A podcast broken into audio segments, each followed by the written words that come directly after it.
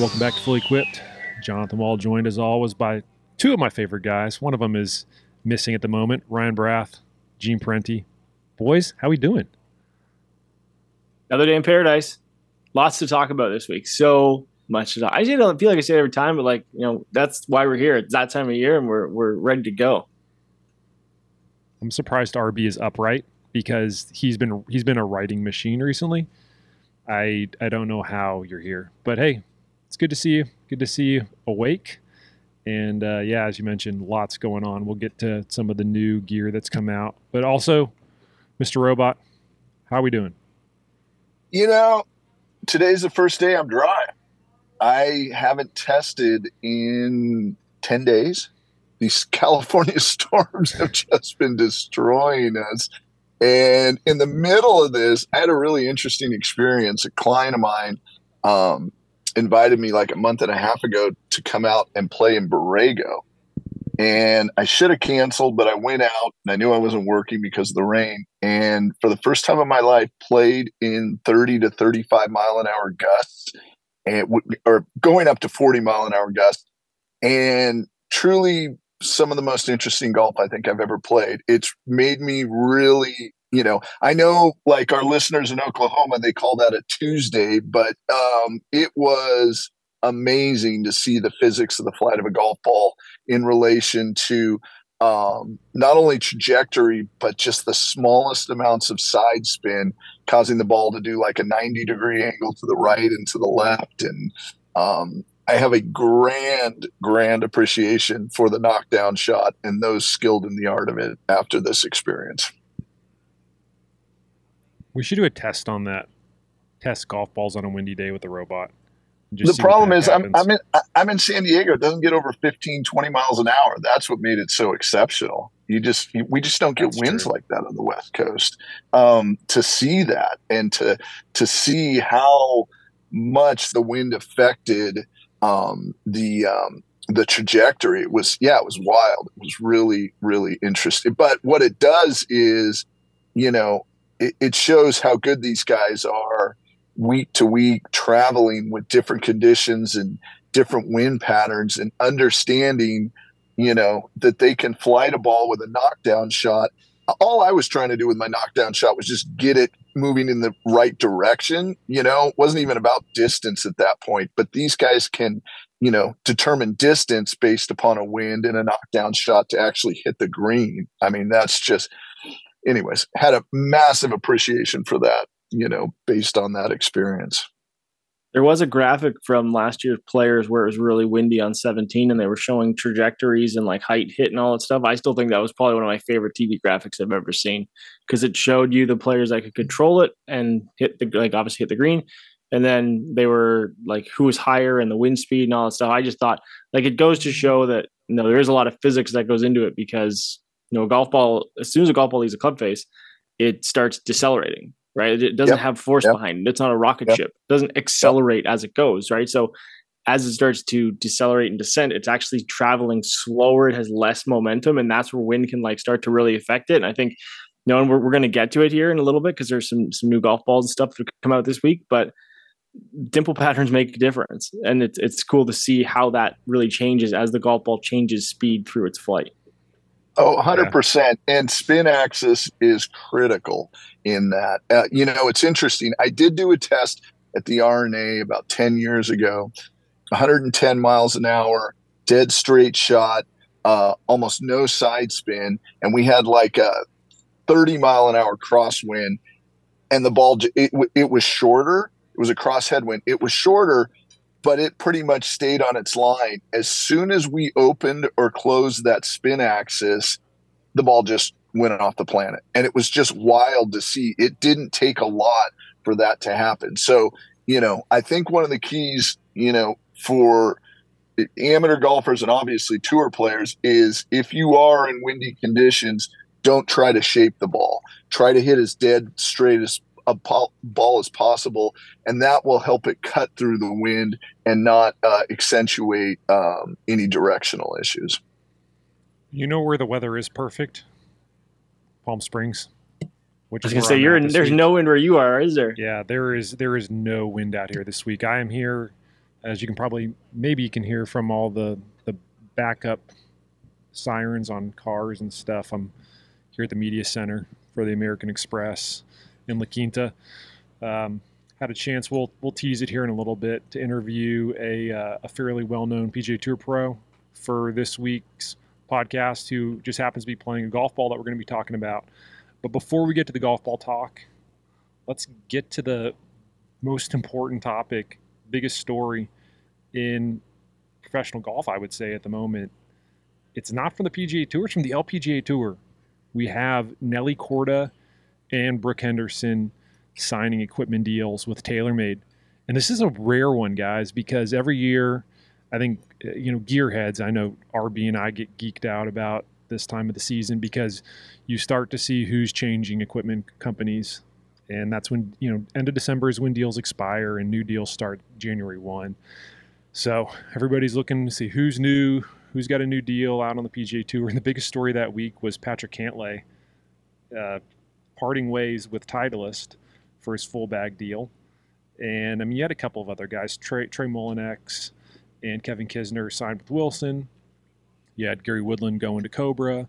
But, you guys tell me if I'm wrong, but the biggest story is TaylorMade making a massive investment in their LPGA staple with Kord and Henderson, and both of them were announced this week.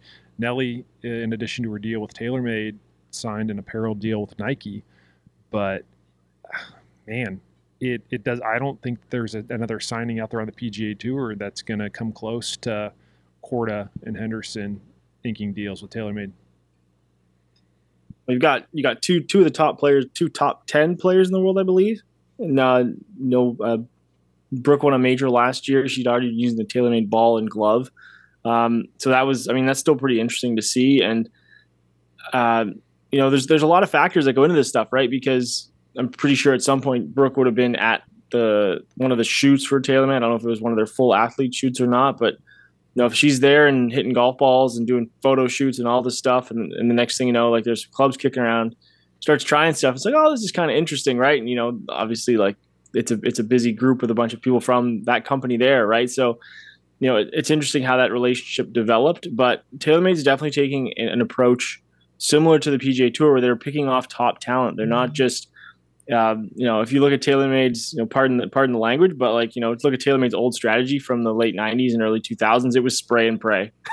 It was, you don't have a deal, here's a bag and a driver. You don't have a deal, here's a bag and a driver, right? And that made them, as they called, number one driver on tour. That was their call sign for a long, long time. And they've really taken a strategic approach with the players that they have and the athletes' time that they use and all this stuff. And it's hard to pick two bigger players on the LPGA Tour that are recognizable as Nelly and Brooke. And Brooke, maybe there's some bias here, but Brooke has a built-in, just like Mike Weir did with TaylorMade for a really long time. Brooke had has a built-in captive audience. There's 10 million golfers in Canada. They all know who Brooke Henderson is. So to be the brand on her hat or her golf bag is a big deal. It most certainly is. And I would say if you're looking at both players, I would think Brooke has a little bit of an advantage over Nelly when it comes to these new gear deals, because she's already been playing the golf ball, which in my opinion is the engine. It's the most important piece. You're building your gear around making sure that the ball fits all your different shots. And Brooke already had a ball and glove deal with TaylorMade. So you're just adding the golf clubs, whereas Nelly is starting from with a lot of her gear. She's going to be starting from scratch, and I got to laugh because we got Uncle Gene over here trying different backgrounds, and it looked like he was in space for a second, and then it looked like he was behind some dewy grass. Anyway, you're throwing me off. You're throwing me off topic, Uncle Gene. Anyway. I'm back trying to get back on the rails. Me, it's always something tech related with him. He finds some sort of function on his phone. Look, and it's cool. Look at these monkey, new backgrounds. Look, monkey presses button. See what happens. Oh man, that was. Yep, that is pretty much our podcast in a nutshell. Looking at we we get fixated on shiny things very easily.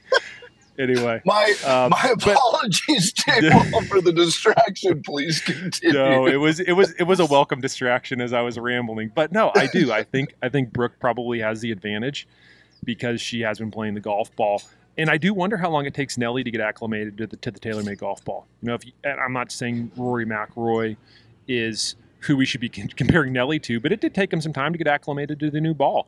And so I do wonder how long it's going to take her to start feeling comfortable with it in pressure situations. That actually, I heard some rumblings about that when he was doing it. And, you know, I heard he'd go back and forth, you know, with other golf balls. It was frustrated. And, you know, so yeah, absolutely. You are 100% right. And so, you know, because it's their bread and butter, the interesting part is, you know, has she been working on this for a while, or did she just switch because, you know, the deal was too good to pass up type thing? It'll be interesting to see. But, you know, we all know that the industry is, you know, filled with stories of equipment conversions that somehow or another result in, you know, lesser than stellar play in the near future. So it'll be interesting to see how they perform with this new gear. Yeah. I think probably the most interesting element of this is we talk about some of the most important clubs in the bag. One is being the driver, and for Brooke going from a driver like what she was using, which was a Ping, I think she was actually still in the G400 series, which was a big stable driver. She's apparently, according to TaylorMade, going to be using the Stealth Plus, which is a much lower spinning driver overall. Whereas on the other side, you have Nelly, who is a player that in the past has used like a Titleist TS1, which is considered like the slightly higher spin model, lighter weight, like chassis overall. And she's in the HD. So you've got these two players that are, you know, one has kind of found something in a similar category, and someone has gone the other way. And because as you know, as Gene, you know, you could probably explain this better than I can, but like, you know, the faster the clubhead speed, the more a miss can be exaggerated, right? So I think we actually did a video on that now that I think about it. But with that in mind, right, like it gives players the ability to look at, you know, how is their accuracy going to change off the tee and fitting into these categories of clubs, because in a lot of cases, there is, which we've seen in our robot testing, there's this greater segmentation in the Stealth 2 line. They're both going to be using all the new products, and Brooke's got the plus models in, which are considered the lower spinning options, and Nelly's got the HD. So it goes to show that just because, you know, some people would assume that the HD is like, oh, it's the draw model and it's like more forgiving and it's for higher handicaps. Well, Nelly Kord ain't no high handicap, folks. She's just using what fits her launch conditions. I think it's really cool to see. Well, and to that point, you know, it's interesting because let's face it, they can set these heads up however they want, you know, from a face angle standpoint with the sleeves. And so let's just say that a draw model, let's say it's got a little bit more spin, and let's say the player plays, you know, a power fade, for example.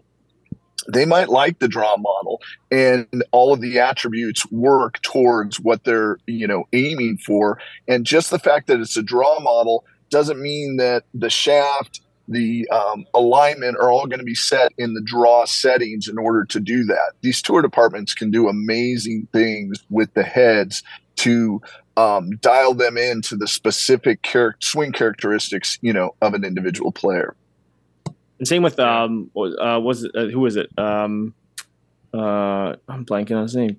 Plum Bob Boy, Keegan Bradley. He was using this Stealth HD Boy. Our aim point guy, Mr. Stutter Step. He was using the Stealth, or not again? I did it again. The Sim 2 draw model at one point because it had a deeper face, and that profile fit his swing, which is, you know, that it's just. That's where the fitting comes into all these things, and I think it's always interesting to see when you see these draw models pop up into players' bags. Like, guys, they don't need like face control; they're actually getting more control because of the way these club heads are designed. Yeah. All right. Well, let's go from golf ball talk on the TaylorMade side to golf ball talk on the Titleist side. You know, this is a This is a Pro V1 year for Titleist, and they released the new 2023 models.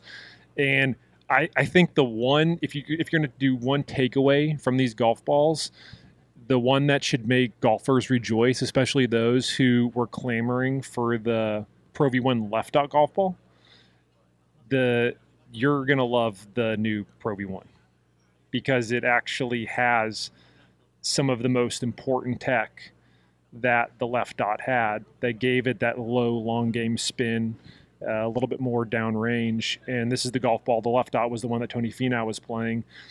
And now they're bringing that high gradient material in the cores.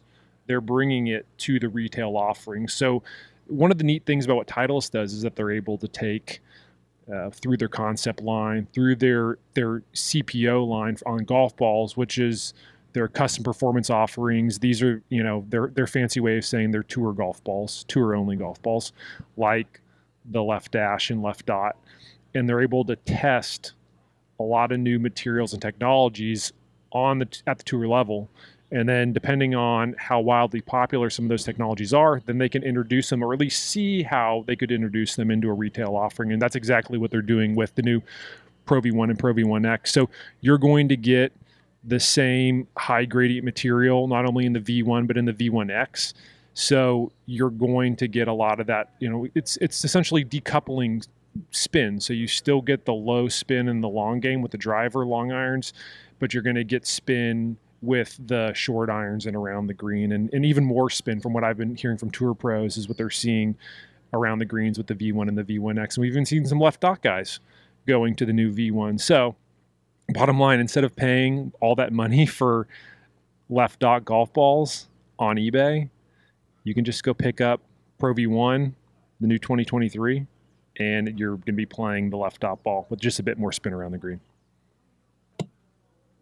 I think the gradient thing is really cool, and I know, and I've always used this analogy, and people would find any golf ball article that I've written probably recently, or that will be coming out very soon, kind of has this analogy in it, which is the ability to create this gradient core, is because like a golf ball core is roughly like an inch, right? So if you think about, I'm a big pizza guy or dough, or I like the muffin analogy because it's always really fun. The muffin analogy is great.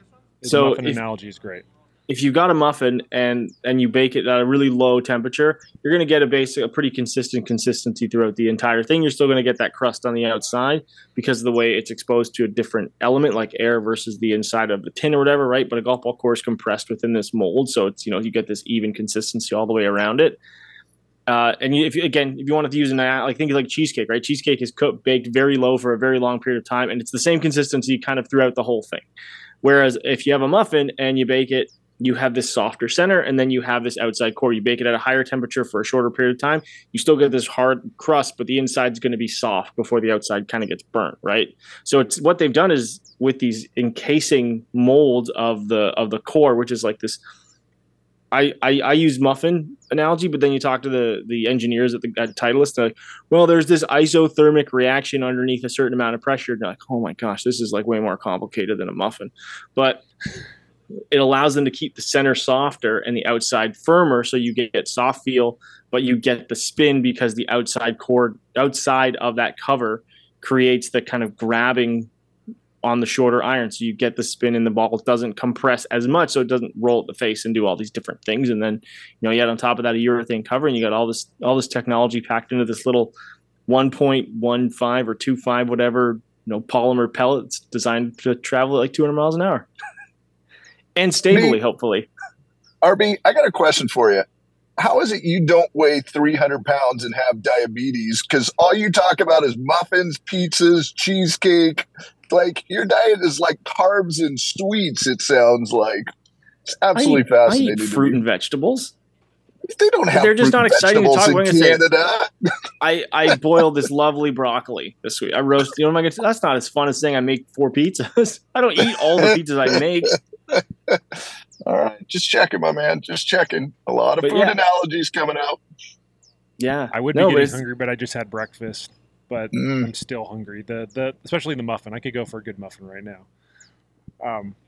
So, anyways, the high gradient, as RB mentioned, it's progressive levels of firmness in the core to help with the different spins depending on how fast you're swinging it, again, with the driver or with a wedge around the green. Other than that, you know, it still has the casing layer that's sandwiched between the urethane cover and the core. And, you know, you might be saying, well, why are you mentioning the casing layer? Well, they being Titleist mentioned that the casing layer plays a really important role.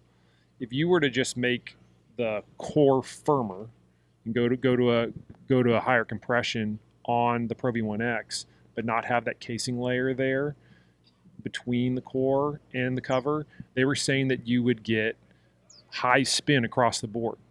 So you get high spin with the drivers, you get high spin with your irons, wedges, everything. So that casing layer plays a really important role. And, you know, it's tough. I will say this. Golf balls are always tough to discuss because, as Herbie mentioned, there are a lot of really fancy terms to describe a lot of these materials. And for the most part, golfers, just their eyes glaze over, you know, and they roll in the back of their head because it's like, well, what does that do for me? But they all play very important roles. And without one piece, the golf ball doesn't perform as it's supposed to. But it is really interesting to see guys changing from the left dot to the V1, and other players even switching from V1 into V1X this year. It highlights the importance of going and testing golf balls. I think it's really important. Just because you're a V1 guy doesn't mean that you're going to go right into the new V1. You should definitely test both and see if the V1X is a better option for you. Speaking of complicated, you know, I can't remember the last time I did it, but it was probably like 4 or 5 years ago. But if you go to seeing the Titleist golf ball factory, and I know if you were like, I think a Team Titleist member, they used to do tours. I think they've done a lot of things, but like the machinery that they use to load the different like individual singular compounds to make the materials on the inside, because everything is made in house there, is essentially the same materials or same system they use for like creating pharmaceutical products when it comes to like the consistency and the level of I'm blanking on the name here, but like the level of like quality control that goes into it like is insane. So like that's what they're doing when they're doing all these like meticulous calculations of like blending materials. Now they can do it on a much smaller level, but when they do it on a retail level and you get all of these products, like I think that's the thing that people don't realize. And I was certainly blown away by what golf ball manufacturing actually looks like versus, you know, we talk about all like reactions and materials and all polymers and all these things. And it's like, oh, it's a rubber pellet. It's just in like a shiny box. You go in and you buy whatever. But when you see what actually goes into making it, it's always a shocking process. And I think if you haven't done it, I'm pretty sure you can go check out a video of it. I know we've actually toured the Callaway facility. We've done a video of it on the past, and it's on our YouTube channel, on the golf.com YouTube channel. But yeah, I think if you watch that process, it's pretty fascinating. All right. I want to get into the interview, but before we do need to mention Wilson has a new line of products. And this one actually has a really interesting history because Dynapower, I believe, and you can correct me if I'm wrong, RB, because you know far more than I do about golf club history, but I think it's like the 50s or the 60s was when Dynapower was first released. And they're now bringing the name back, but obviously not with the same tech. Yeah, they the name itself, the brand dates back to the 50s, and Wilson's like even older than that.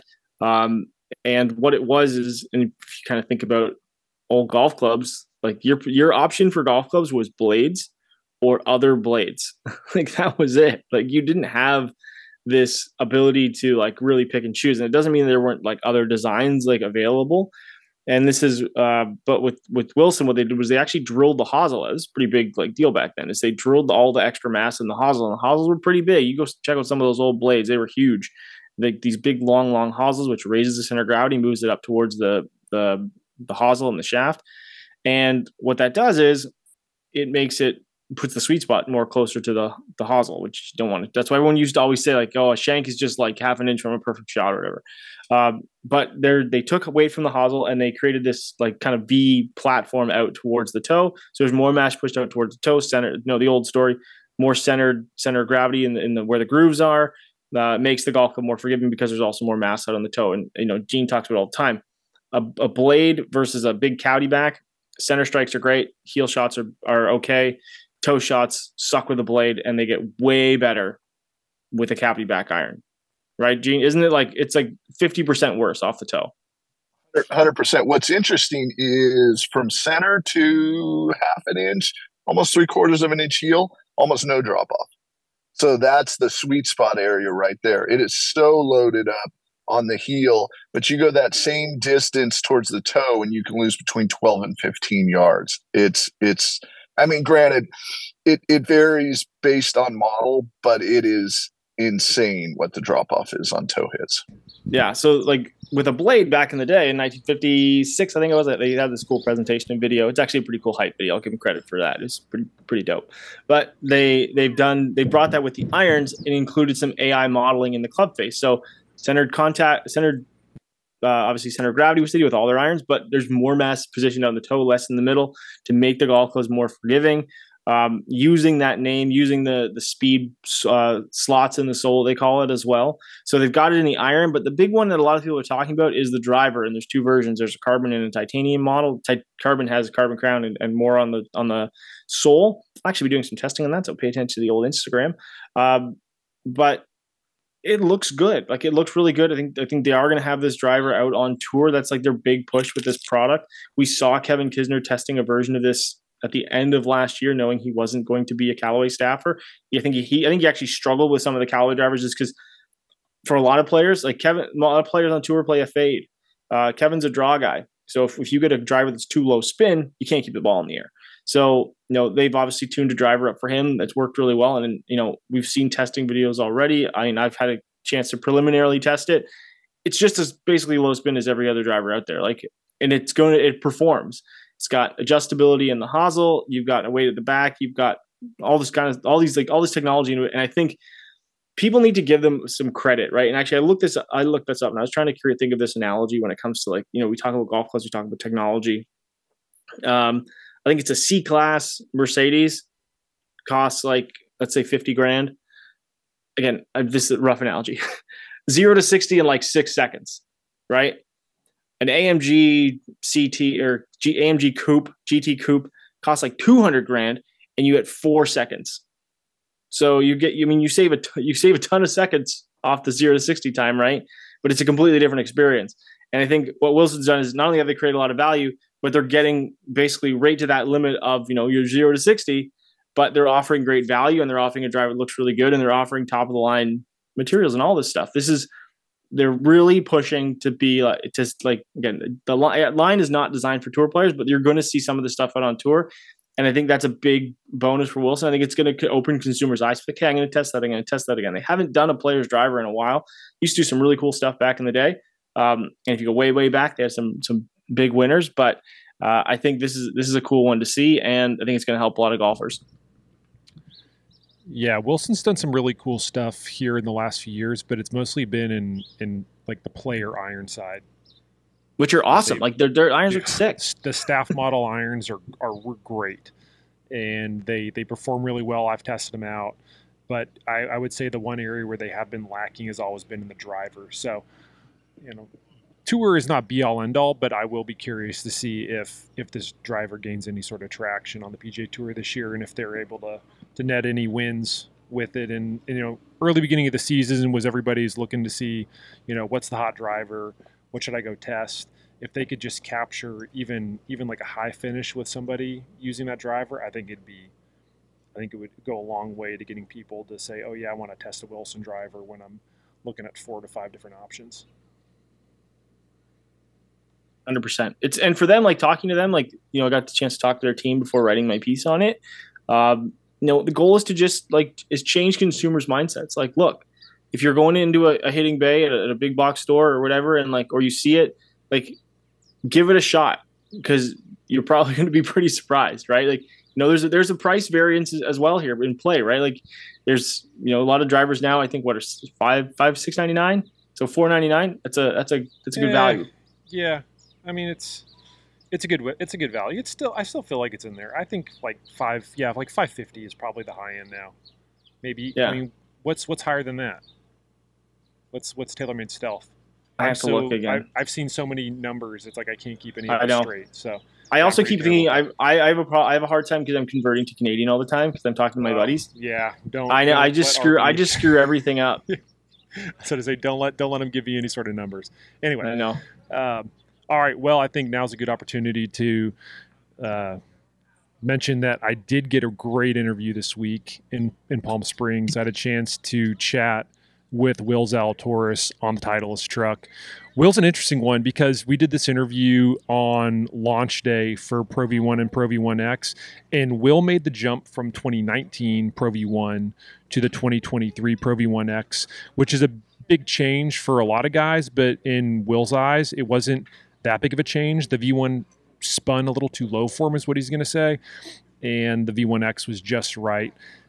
We got into a lot more than just talking about golf balls. He was born in San Francisco, raised from basically 9 years old on in Dallas. He's got a big football game going on this weekend between the Cowboys and Niners. I asked him who he's rooting for.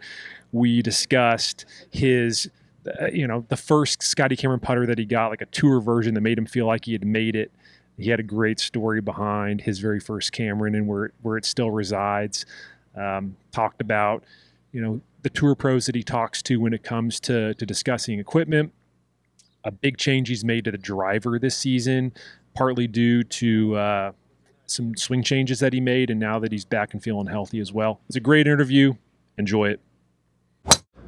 All right. Well, it's always fun to be joined by a friend of the pod, Will Zalatoris. Will, what's up, man? Happy New Year. Same to you. Thanks for having me. Can I even say that? I mean, we're like midway into January. I feel like you can. It works for me. I know that, I saw all those tweets about people like, oh, January 10th, you can't say anymore. I'm like, I don't care. You're being a nice guy. So I'm going to ask you the most important question first off. You're a Bay Area. You're born in San Francisco, raised in Dallas. You and I were actually kind of similar. I know where this is going. I got to know, where does your allegiance stand, Cowboys or Niners? So overall, I'm half and half. So what I mean by that is I root for the Dallas Stars, I root for the San Francisco Giants, I root for the Cowboys. Well, there we go. And I root for the Warriors. So I basically the reason why I'm a Cowboys fan is I've just gone to more games there. We never went to camp. I think I went to two preseason games back when they were playing at Candlestick, which of course it was 40 degrees, blowing 50, and I'm like, hey, this stinks. Yeah, and they weren't any good either. But. Yeah. Going to the games at Jerry World, it kind of got me into it. So I know both my parents are going to be rooting for the Niners this weekend, so it'll be might be kind of a little awkward. A little awkward. So this is the time of the year where we see pros, if they're going to change equipment companies, this is the time of the year that we see it. And I've seen a few golfers that made wholesale changes, meaning throughout the bag plus the golf ball. And it always makes me wonder when I see a pro change a ball, and I wanted to get your take on this. If somebody were to say, Will, you're going to have to change golf ball, but it's not just model, and we're going to get to that because I know you changed golf ball models for the Pro V1 into the Pro V1X, but if somebody said you would have changed golf ball models to a different brand, where does that rank on the fear scale? 1 being no big deal, 10 being nightmare fuel inducing? Yeah, 12. Basically, the golf ball is the engine. So everything that we do when it comes to clubs starts with the golf ball. And I'm a high speed, high launch, high spin guy, so I need something that's going to come down a little bit for me. Now, what I mean by that when I say 12 is I actually played the 2019 Pro V1 I guess for the last 3 years, and I didn't have anything against the 21 ball, but it's just hey, I knew this golf ball, it works. This is what I'm expecting. And so the 21 for me, a little bit more spin. Well, it's okay, I'm gone from 1,000th in the world to now I'm in the top 50. If it ain't broke, don't fix it. Right. And so, the big thing for me, and obviously we'll get into this, but the big thing for me switching to the 23 Pro V1X was it was just better through the wind. It did exactly what my golf ball did, but I was able to hit shots that would fight the wind a little bit better. And growing up in Texas, that's, you're hitting shots and it's weird playing in Palm Springs. Yeah. It's oh, no wind, pins in the middle of the green. It's I'm used to having to do something. So, right. But yeah, the golf ball, like I said, it's the number one thing. And the guys who switch clubs, you can get away with that. But when you're switching golf balls, now you don't know how it's going to go through the wind. You don't know what to expect. And so now it's, for me, I couldn't. I didn't even try any other golf ball basically for 3 years, just because it's like I know what it does. Yeah. And it's all about results. And so yeah, seeing some of the guys make some wholesale changes is obviously, I hope it works out for them, but for me, I know I would be DEFCON 5 right now. Yeah. So we are, as we're doing this podcast, it is Pro V1 launch day. Mm-hmm. The ball's been out on tour. I know you've tested it. I heard you went out to TPI in California to do some testing. And I'm always curious, like, what does golf ball testing look like for Will Zalatoris? I'm assuming you tested both golf balls. You probably mm-hmm. tested the V1 because you were already a V1 mm-hmm. guy, and the V1X. How surprised were you that V1X was better? Because it typically has been the higher spinning golf ball of the two. And as you mentioned, you're kind of that lower, you want a little bit less spin. Yeah. So I'm kind of in a weird, coming off of injury, I had to make a couple changes to my posture. It helped bring the golf ball down, which was really nice. And then when I tried the 23V, I just had a tough time keeping it in the air. I wish I had some really cool, we did this testing, blah, blah, blah. Right. But it literally was just seeing a golf ball just fall out of the sky with the driver. I mean, it was getting underneath. It was probably about 2,000 to 1,800 spin. Normally I'm at 23 to 26. Okay. And so, really just seeing balls just not, carry. I mean, just literally just diving out of the sky. Yeah. And so we try to go to the 23X, and it was right at where I was going, or right at what I was doing with the 19V, but it was also getting a couple more yards of carry, but it was also, like I said, it was fighting the wind so much better. Yeah. But I'll leave all the expertise and all that stuff to 40, because I know that he made some changes, and he's had me test balls throughout the last 6 to 8 months, but I'll let him explain that better than I could. What is the go-to shot you need to see when you're doing ball testing? It's got to be able to perfect mm-hmm. this shot for me, or it's a no-go. That's a good question, because I think it's actually more of testing balls with wind. So if I'm going to have a ball that's no spin and I'm hitting a shot downwind, I could hit something that can literally take off and just have no chance of staying on the green, or it could actually fall out of the sky. So being able to predict what it's going to do the second it comes off the face, and then same thing into the wind. If I've got a ball that's going to spin too much, it balloons, and now all of a sudden we'll play a week like Bay Hill, and I'd be standing on 17 and have no chance. Yeah. But if I also have a ball that has not enough spin into the wind, now I have, hitting low shots, I have no chance of holding greens because I'm hitting it so low. So really it's just the predictability of just knowing what your golf ball is going to do. And I think for me, when I did the testing, being able to go into the wind, downwind was kind of my testing. But when it comes to certain shots, it's really, like I said, it's just really just doing what I'm expecting it to do. When are you doing your testing? I mean, you mentioned, so you go out to TPI mm-hmm. the end of 22. I mean, you jokingly said the last time you had been out there was what, 2015? Yeah, 2016? Been a long time. Been a while. Yeah. When are you doing your testing? I mean, do you test throughout the year? Do you not like to? Would you prefer to save that for kind of that shorter off season around the holidays? Yeah, so basically, before this launch, 40 would come out with some prototype balls while we're on the golf course, and he would just say, hey, hit this, compared to your ball. And he would literally just walk with us for a hole or two, and he'd say, all right, give me some feedback. Yep. And have no label on it besides a Titleist logo, and then go from there. And he came to Bay Hill, which was great, because that's exactly where I even really learned how to test golf balls, was because I remember hitting a wedge downwind on 16 that I couldn't really hold with the V, and then 17 going back into the wind. I remember hitting my ball with a 4-iron in the front bunker, and then having the new, or that prototype ball, and literally almost airmailed the back of the green. And I was like, look, that's cool, but I don't know if I can hold, I don't know if I could hold this ball in a US Open. Yeah. So really he would come out through a probably once every 2 months with a prototype, ask for feedback. And then once we got to December, I really went out there to go see Dr. Greg Rose just to get my back checked out and just see what changes he thought I needed to make 3D wise. But doing some work with JJ and just seeing, because I had been playing the V prototype at home, and I was like, yeah, I'm in a weird spot because I'm not fully healthy yet, so I don't really know how much testing we should do. Yeah. But we settled on the 23 Pro V1X, and I guess a lot of guys who had been playing the 19V had switched into the 23 Pro V1X, notably FedEx Cup #1 player Seamus Power. So I think JJ kind of knew before I was coming in. He's like, you're probably going to like this ball. Yeah. I'm almost kind of curious about your history with Titleist gear. Mm-hmm. Like, it seems to me, and this is just like as a observer, mm-hmm. but it seems like a lot of the guys on the Titleist staff are lifers.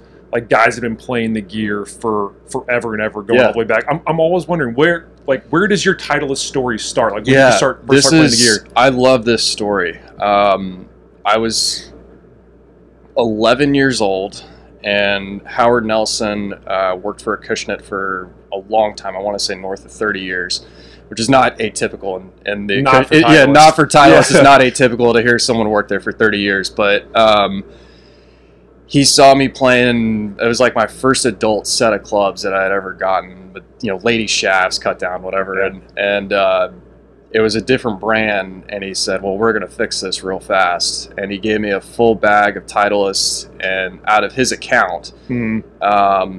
And I've been playing it ever since. So I mean, I guess it's been 16 years of playing Titleist, and I've never really thought about playing anything else. I just, Howard gave me wedges, balls, everything that he could possibly, get my hands on. And it just shows you how, he knew that I was a range rat. I loved playing the game, and eventually got me set up with Jim Ahern, when he was obviously running the amateur side for forever. And so really, like I said, I've literally been with Titleist my entire competitive career. And I don't mean professionally, I mean junior golf too. So to be more than half my life I've been playing Titleist, and I've had relationships with some of these guys, the Dallas reps in particular, like I said, since I was in grade school.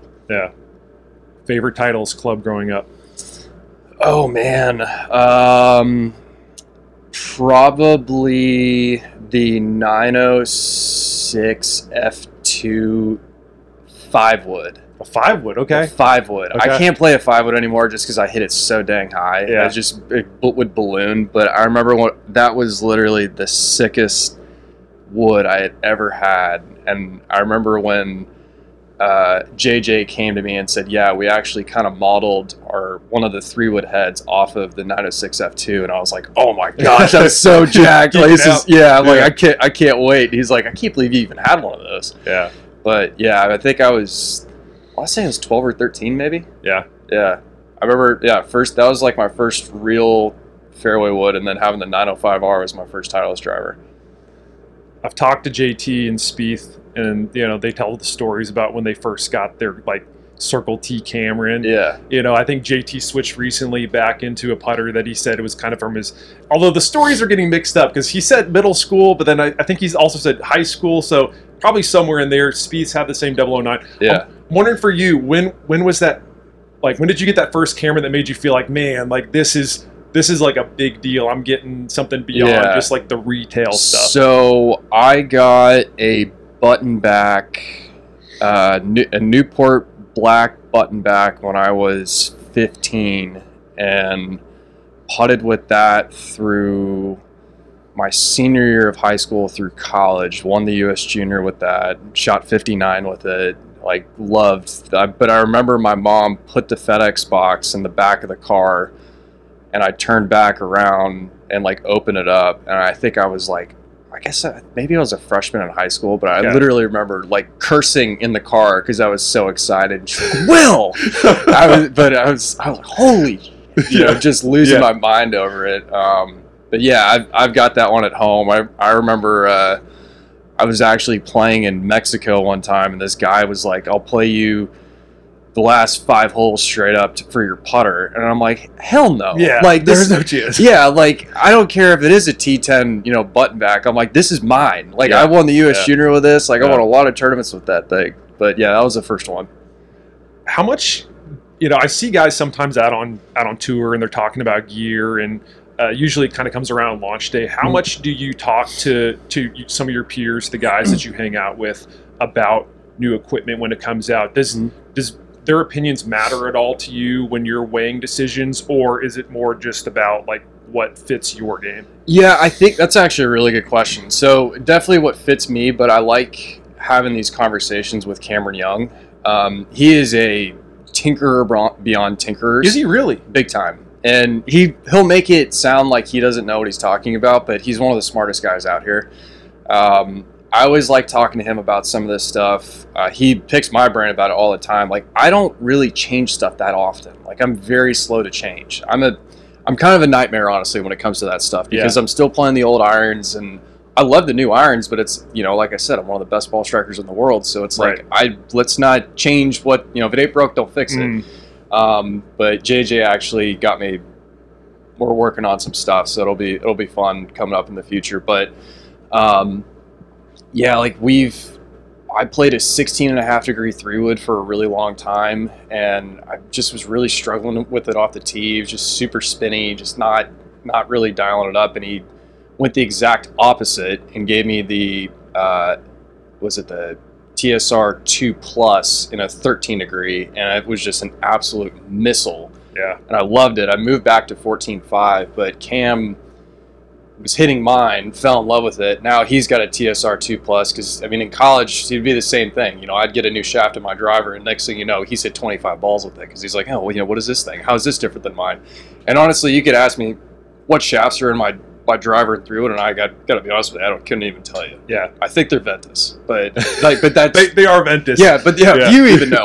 But that's like, he's all into that stuff and geeks out over it, and I'm like, you know, okay, you know, ask me. All I know is like my 3-iron's got a hat that's the coated graphite over the steel. Like that's, I just use, most of the time whenever I'm doing fittings, I assume it's me. And then if I see something weird, then I'll know it's a golf club. Yeah. But like 99% of the time, the guys are telling me, hey, stop trying to change your swing to fix this stuff. Yeah. But that's just how I grew up. Yeah.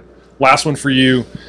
You were one of the very first guys to switch to the TSR2, to the driver. As you mentioned, you had the fairway wood as well. And you were cooking with that thing, like from the get-go. Yeah. You won in Memphis with TSR2.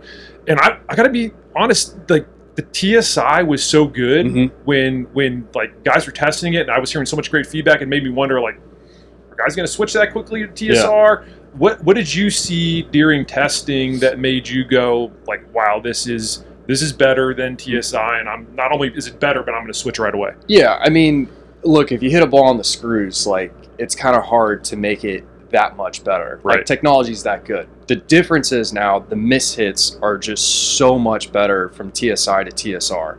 And, you know, okay, I'm one of the top 10 players in the world. Like, I'm talking about mishits. Like, if I'm talking about mishits, then everybody else on the market should be thinking about mishits. And so the difference was for me is like, if I hit something like a little bit in the heel, I might lose probably 10 to 15. Well, now I'm losing 7.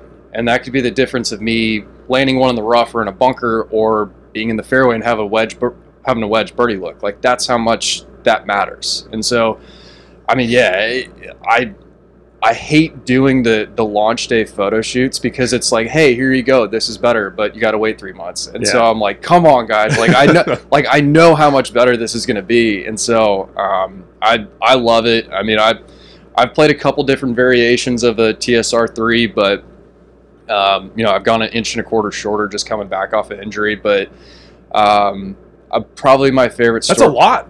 Yeah, it is, because I was playing a 45 and 5/8 or whatever it was, and then I went down shorter.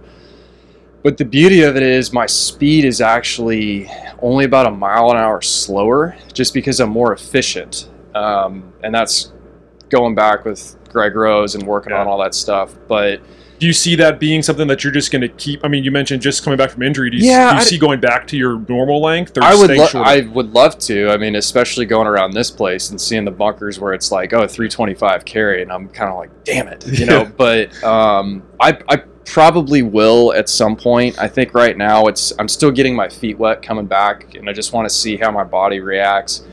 I've been super careful coming back. I've had no problems since literally 6 weeks after I had the injury, but it's just trying to make sure that's like, hey, you were 26, you had a back injury, like let's make sure, let's think long term here. And so I've been very careful with everything that I've done. But my favorite story about the TSR was actually this past year at Memorial. I airmailed the last bunker on 18 every single day, and Jason Day came up to me and he's like, man, screw you. Like, Jack's gonna have to put a new bunker out there now. I was just absolutely lacing it. And so it's insane how good it is. I mean, like I said, the big difference between TSI and TSR is just the miss hits. Yeah. Well, it's good to see you back out here and healthy. Have a great week in Palm Springs. Thanks, and thanks brother. For being on the pod. Absolutely. Thank you. And a big thanks again to Will for the time. That'll do it for episode 173 of Fully Equipped. As always, if you want the gear news, check us out on social media. There is a lot going on social if you can't keep up with all of the gear releases and the gear signings on your own. We are at Fully_Equipped on Twitter and at Fully Equipped Golf on Instagram. Thanks as always for listening. We'll see you next week.